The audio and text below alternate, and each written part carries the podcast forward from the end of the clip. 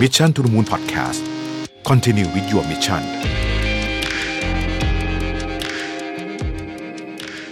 สวัสดีครับยินดีต้อนรับเข้าสู่ Mission to the Moon Podcast นะครับคุณอยู่กับรวิทยานุสาหะครับ วันนี้ชื่อตอนดูแบบ self help สุดๆ เลยนะฮะเจ็ดเสาหลักแห่งการพัฒนาตัวเอง ซึ่งมันก็เป็นประมาณนั้นแหละ เพราะว่าผมเอาบทความมาจากมีเดียมนะฮะวันก่อนไปอ่านมา แล้วก็รู้สึกว่าเออจริงๆ เรื่องพวกนี้เนี่ยมันเป็นเรื่องที่เราก็ ค่อนข้างจะรู้อยู่แล้ว แต่ว่าทบทวนกันสักนิดหนึ่งนะฮะก็จะเป็นสิ่งที่ดีเหมือนกันว่าเออไอเรื่องพวกนี้นี่มันเป็นเรื่องสำคัญสำหรับการพัฒนาตัวเอง ช่วงนี้เป็นช่วงเวลาที่หลายคนเอาเวลาที่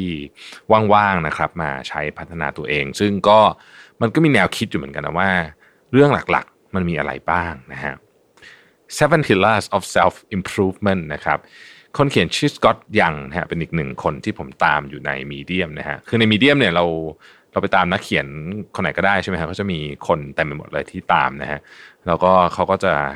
alert มาเวลาคนนี้มีบทความอะไรใหม่ๆนะฮะจริงๆเอาจริงอ่านไม่ทันนะคือไปตามเยอะมากจนอ่านไม่ทัน แต่ว่าคนที่ผมตามส่วนใหญ่ก็ ก็เป็นคนที่ที่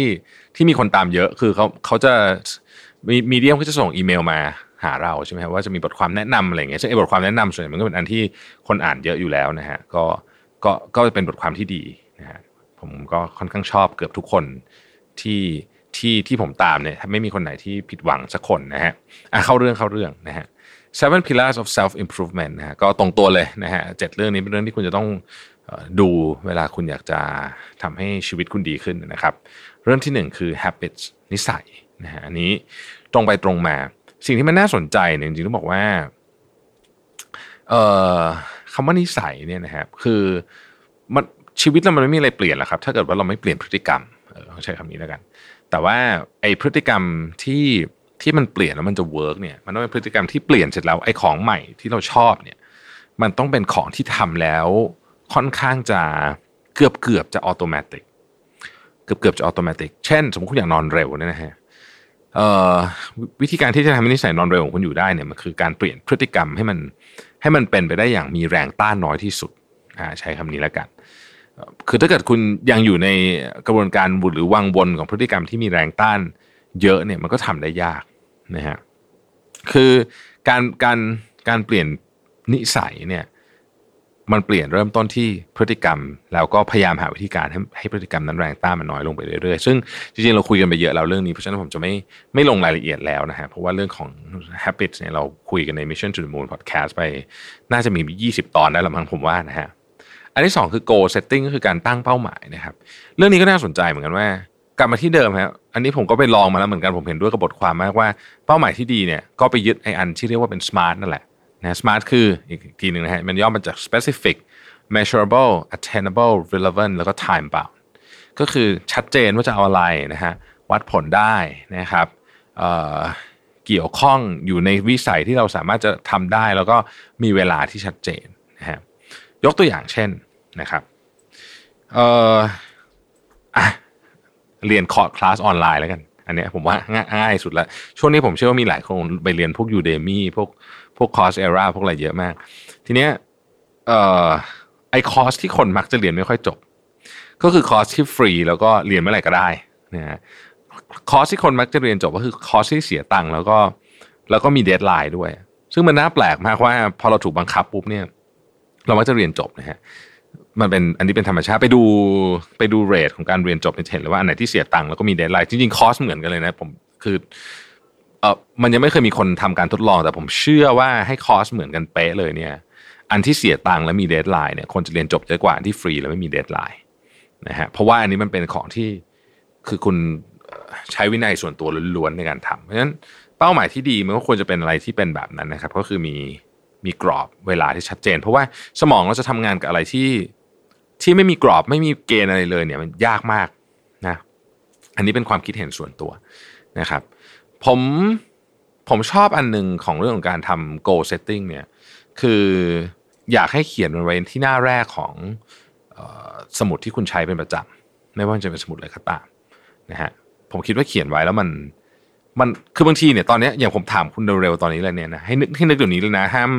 ห้ามห้ามแบบคิดเกินสิบวิเนี่ยคุณมีโกอะไรบ้างสำหรับปีนี้บางคนนึกไม่ออกแล้วนะมันคือมันเยอะไปหมดคือ ไม่ใช่เยอะแบบเป็นยี่สิบสามสิบอันนะเอาแค่ห้าอันบางทีก็นึกไม่ออกตอนนี้ เพราะว่ามันมีเรื่องอื่นเข้ามาแทรกเยอะไปหมดแล้วเราก็ไม่ค่อยแน่ใจเหมือนกันว่าโกตอนนี้ของเราคืออะไรกันแน่นะฮะตอนต้นปีเราจะพูดเรื่องลดน้ำหนักเรื่องเรื่องอ่านหนังสือ ถามตอนนี้อยากอ่านยังอยากอ่านหนังสือเยอะขนาดนั้นอยู่ไหมหรือว่า อยากจะหาเงินให้ได้เยอะกว่าแทนอะไรแบบนี้ คือตอนนี้โกมันคงเปลี่ยนไปจากเหตุการณ์โควิดด้วยอะไรด้วย ผมคิดว่าถึงเวลาเหมือนกันที่ต้องมานั่งคิดประเด็นนี้ใหม่เสาหลักที่ 2 goal setting เสาที่ 3 ครับ system หรือระบบนะฮะเอ่อคุณจะเปลี่ยนแปลงตัวเองได้ดีเนี่ยคุณต้องมีระบบในการอย่างน้อยที่สุดคือการบันทึกผลนะนะฮะมันมีคำพูดคำหนึ่งที่ยังคงเป็นจริงอยู่ถึงทุกวันนี้คือ what get measure get manage แล้วก็ what gets what gets measured gets done ก็คือ คุณอะไรที่มันวัดผลได้มันถูกจัดการได้อะไรที่มันวัดผลได้มันมันจะมันจะถูกทำให้เสร็จได้นะครับเพราะฉะนั้นระบบจึงเป็นเรื่องที่สำคัญมาก ๆ ผมผมมีระบบที่เอ่อระบบของผมส่วนใหญ่นะฮะจะเป็นระบบที่เกี่ยวข้องกับการเขียน ถ้าใช้แน่นอนว่ามันต้องมีบางส่วนที่ต้องใช้พวกอิเล็กทรอนิกส์เนี่ยผมผมพิสูจน์มาแล้วว่า basic simple simplicity is the key เลยคือ ความง่ายเนี่ยเป็นหัวใจเลยฮะคือถ้าเกิดว่าระบบคุณมันยากมากนะ โดยเฉพาะถ้าเกิดระบบในในที่คุณใช้ในคอมพิวเตอร์มันยากมากเนี่ยนะครับ ระบบยากยากเอาไว้ทำอย่างอื่นได้นะ เอาไว้ยิง ad Facebook อะไรได้ ถ้าเกิดคุณจะมี system ที่ซับซ้อนนะผมว่าไม่มีปัญหา แต่ว่าระบบที่ใช้กับความรู้สึกของเราเอง การการการพัฒนาหรือควบคุม หรือว่าต่อยอดสิ่งที่เราอยากทำของเราเองอะนะมันควรจะเป็นระบบที่ง่ายที่สุดนะครับ ส่วนตัวอะไรที่เขียนได้ผมจะเขียนหมดนะฮะนอกจากบางอย่างที่มันจำเป็นจะต้องอยู่ในฟอร์มของอิเล็กทรอนิกส์จริง ๆ ก็จะทำให้มันง่ายที่สุดนะครับ ทุกวันนี้เขียนเยอะมากนะฮะผมมีเคล็ดลับอันหนึ่งสำหรับคนที่อยากจะเขียนเยอะขึ้นนะฮะพยายามตั้งใจเขียนลายมือให้สวยขึ้นนะครับสำหรับคนที่เขียนลายมือไม่ค่อยสวยแบบผมเนี่ยนะฮะแล้วก็ ลงทุนกับปากกาฮะกับสมุดอะไรก็ได้ คือไม่ได้อยากจะยุให้ไปช้อปปิ้งหรืออะไรนะ แต่ว่าเวลาคุณรักปากการักสมุด แล้วคุณจะรู้สึกการเขียนเป็นเป็นช่วงเวลาที่ที่เป็น moment ที่ดี เป็น moment ที่มีความสุขแล้วคุณจะอยากเขียนนะครับ ลองลองดูก็ได้นะ ผมคิดว่านี้ก็ work เหมือนกันนะครับ หรือว่าบางคนอาจจะต่อยอดไปถึงเครื่องเขียนดีๆนะฮะสมุดดีๆ อะไรอย่างเงี้ย มันก็อาจจะช่วยให้มันเป็นช่วงเวลาที่คุณ happy มีความสุขนะครับกับการอยู่กับพวกนี้นะฮะคุณก็จะจะรู้สึกว่ามันเป็นเวลาที่คุณอยากทำเพราะคุณอยากทำคุณจะทำทุกวันนะครับสิ่งสำคัญอันหนึ่งของ system คือมันจะต้องทำได้ทุกวันนะฮะทุกวันจริง ๆ ต้องทำทุกวันจริงๆ อย่างเรื่องของการจดบันทึกเนี่ยข้ามไปวันหนึ่งคุณก็ลืมหมดละสิ่งที่คุณอยากจดนะฮะข้อที่สี่คือ emotional self regulation เราเคยได้ยินมาเยอะนะว่าการควบคุมอารมณ์ของตัวเองเนี่ย ใช้การบังคับอย่างเดียวเนี่ยไม่ work ผมเห็นด้วยมากๆว่าใช้การบังคับอย่างเดียวนี่ไม่ work ทีนี้อะไรมัน work คือมันต้องมี trick นิดหน่อยนะครับยกตัวอย่างเช่น ถ้าเกิดใครที่เป็นมีปัญหาเรื่องของอารมณ์โกรธเยอะๆเนี่ยนะฮะโกรธคนบ่อยเหวี่ยงคนบ่อยเนี่ยผมเป็นนะฮะเดี๋ยวนี้ก่อนออกจากบ้านผมจะเขียนคำหนึ่งอยู่บน อยู่บนสมุดนะฮะผมจะเขียนว่า แล้วแต่วันอะมันแต่มันจะเป็นอารมณ์ว่า ใจเย็นๆ ฟังเยอะๆนะฮะถ้าเกิดมาเปิดสมุดผมดูก็จะเห็นในพวกนี้อยู่ที่หัวของวันนั้นเลยนะผมเขียนแล้วก็วาดรูปอะไรให้มันแบบ ให้สมองมันจำได้อะนะฮะเวลาเราเขียนลงไปใช้มือวาดลงไปเนี่ย สมองมันก็จะลิงพยายามใจเย็นนี่ก็เป็นกระบวนการอันหนึ่งตั้งชื่อให้ความโกรธก็เป็นอีกอันหนึ่งที่คนใช้กันเยอะนะครับ ความโกรธเป็นยังไงรู้สึกตัวร้อนๆหน้าร้อนๆเนี่ย เป็นความโกรธก็พยายามตั้งชื่อให้มัน จริงๆ emotional self regulation เนี่ยใช้ของที่เป็น physical ช่วยก็ได้นะยกตัวอย่างเช่นเอ่อตอนนี้ผมนี่เป็นนี่เป็นการทำ fasting โดยไม่หลุดเลยเนี่ย ได้ยาวนานที่สุด มันผมจำไม่ได้ว่าครั้งสุดท้ายทำได้ยาวขนาดนี้คือเมื่อไหร่นี่ไม่หลุดเลยมาตั้งแต่วันที่ยี่สิบสี่เมษาก็กี่วันแล้ววะเกือบหกอาทิตย์ละนะฮะ อุปกรณ์ช่วยหลักของผมตอนนี้คือ น้ำแร่แบบแช่ไอแบบซ่า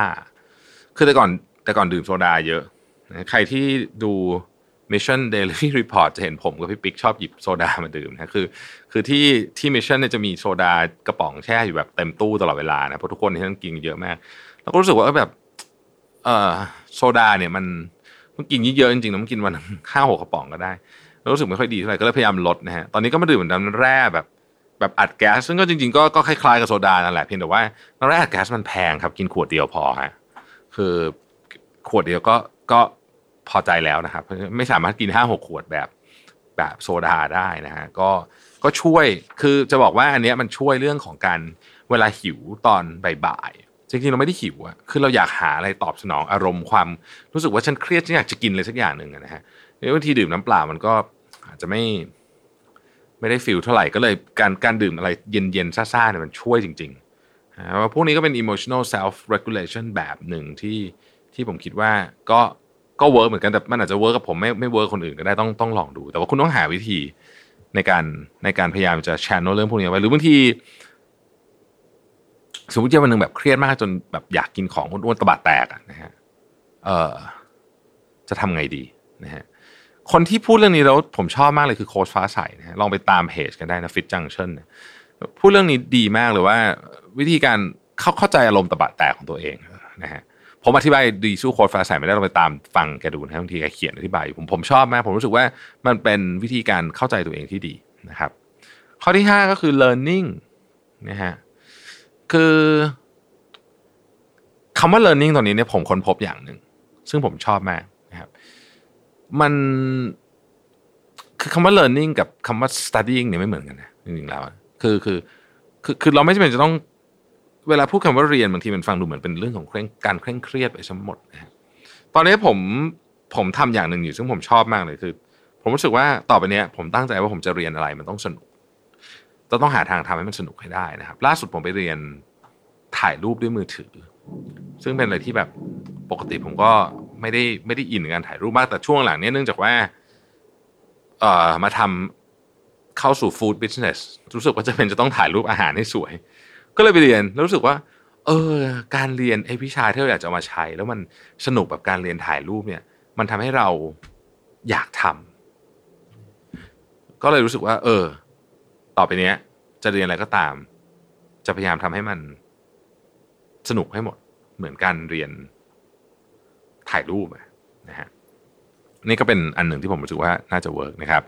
value and meaning นะพยายามทบทวนหาตัวเองเยอะๆ ว่าจริง ๆ แล้วเนี่ยเราเป็นคนที่เชื่อในเรื่องอะไร ผมคิดว่าทุกครั้งตอนนี้เนี่ยมีเหตุการณ์ขอขออนุญาตไม่พูดถึงแล้วกันว่าเหตุการณ์อะไรที่เกี่ยวกับการบ้านการเมืองของเราทั้งหลายนะฮะเหตุการณ์ที่เกี่ยวข้องกับ การใช้อำนาจต่างๆของของคนบุคคลหรือ ใครก็แล้วแต่เนี่ยที่เราเห็นไม่ว่าจะเป็นในประเทศไทยหรือในระดับโลก มันทำให้เรากลับมาคิดจริงๆนะว่า เรารู้สึกยังไงกับเรื่องนี้จริง ๆ มันจะตอบได้ว่า value ของเราเนี่ยเป็นยังไงเราเป็นคนยังไง เราอยากเห็นอะไรเราอยากเห็นประเทศไทยไปทางไหนเนี่ย ผมคิดว่ามันตอบได้ จากการพยายามนั่งวิเคราะห์จริงๆว่าเราได้ยินเรื่องเนี้ยแล้วเรารู้สึกยังไงบ้างนะฮะเอ่ออันสุดท้ายฮะอันที่เจ็ดเนี่ย ก็คือการเป็นเขาใช้ว่า thoughts and belief ผมผมเรียกว่าเป็นสิ่งที่คุณพูดกับตัวเองแล้วกันเป็นเป็นของที่คุณเป็นคนเดียวเท่านั้นที่จะแปลความหมายของของสิ่งที่มันเกิดขึ้นอยู่ในหูของคุณได้นะฮะไม่ว่าไม่ว่าจะเป็นความรู้สึกที่ผิวเผินแบบความอิจฉา หรือความรู้สึกที่มันมีความลึกเข้ามาหน่อย ความเหงา ความความรู้สึกถึงความ พอใจกับชีวิต ไม่พอใจกับชีวิต ความรู้สึกถึงความไม่มั่นคง ความรู้สึกถึงอะไรพวกนี้เนี่ย หากเราใช้เวลากับมันแล้วพยายามทำความเข้าใจมันสักหน่อยหนึ่งเนี่ยนะครับ เราจะเราจะมีความสุขในการทำให้ตัวเองดีขึ้น ไปถูกทิศพูดง่ายๆคือ คุณจะไม่พัฒนาตัวเองไปผิดทิศนั่นเองไอไอเสาที่เจ็ดมันสำคัญเรื่องนี้ ไม่งั้นเนี่ยคุณจะพยายามไปหาความสุขที่บางทีเนี่ยมันไม่ได้เป็นสิ่งที่คุณอยากได้เลย แต่ว่าคนอื่นบอก คนอื่นบอกมาว่าคาว่าคนอื่นเนี่ยอาจจะหมายถึงหนังสือ อาจจะหมายถึงคนดังต่างๆ บอกมาว่า เอ้ย จะมีชีวิตที่มีความสุขต้องทำแบบนี้สินะฮะแล้วคุณก็พยายามทำเหลือเกินพยายามพัฒนาตัวเองไปแบบนั้นเหลือเกิน แต่ว่าจริงๆแล้วเนี่ยมันไม่ใช่สิ่งที่คุณอยากได้เลย คุณต้องนั่งถามตัวเองจริงว่า ชีวิตจะเอาอะไร นะฮะข้อจำกัดต่างๆ นานา ความเชื่อความฝันความหวังอยู่ตรงไหน เพราะไม่งั้นแล้วเนี่ย คุณจะวิ่งตามหาเป้าหมายนะ แต่เป็นเป้าหมายของคนอื่นนะฮะตลอดชีวิตซึ่งมันเป็นชีวิตที่เราคงไม่อยากมีเนาะนะครับ ก็ ให้เวลากับเสาที่ทั้งหมด 7 อันนี้เยอะๆ แล้วผมเชื่อว่าเราจะพัฒนาไปในทิศทางที่ถูกต้องผมทบทวนอีกครั้งหนึ่งนะครับ ว่า 7 อันมีอะไรบ้างนะครับ อันที่ 1 คือเรื่องของนิสัยเนาะ habits นะครับ habits ขอโทษนะครับอันที่ 2 goal setting นะครับอันที่ 3 system นะฮะอันที่ 4 emotional self regulation นะครับอันที่ 5 learning อันที่ 6 values and meaning นะครับแล้วก็อันที่ 7 thoughts and belief นะฮะก็ขอให้ทุกคนมีความสุขกับชีวิตมาก ๆ แม้ว่าเราอาจจะอยู่ในช่วงเวลาที่ดูเหมือนจะหาความสุขยากสักนิดหนึ่งนะครับ แต่เราก็ต้องพยายามเนาะพยายามที่จะหาความสุขให้กับตัวเองเสมอนะครับ เรื่องที่เครียดบอกกับตัวเองไว้ว่า เดี๋ยวทุกอย่างมันก็จะผ่านไปทุกอย่างในชีวิตเป็นเรื่องชั่วคราวทั้งสิ้น ขอบคุณที่ติดตาม Mission to the Moon นะครับ สวัสดีครับ Mission to the Moon Podcast Continue with your mission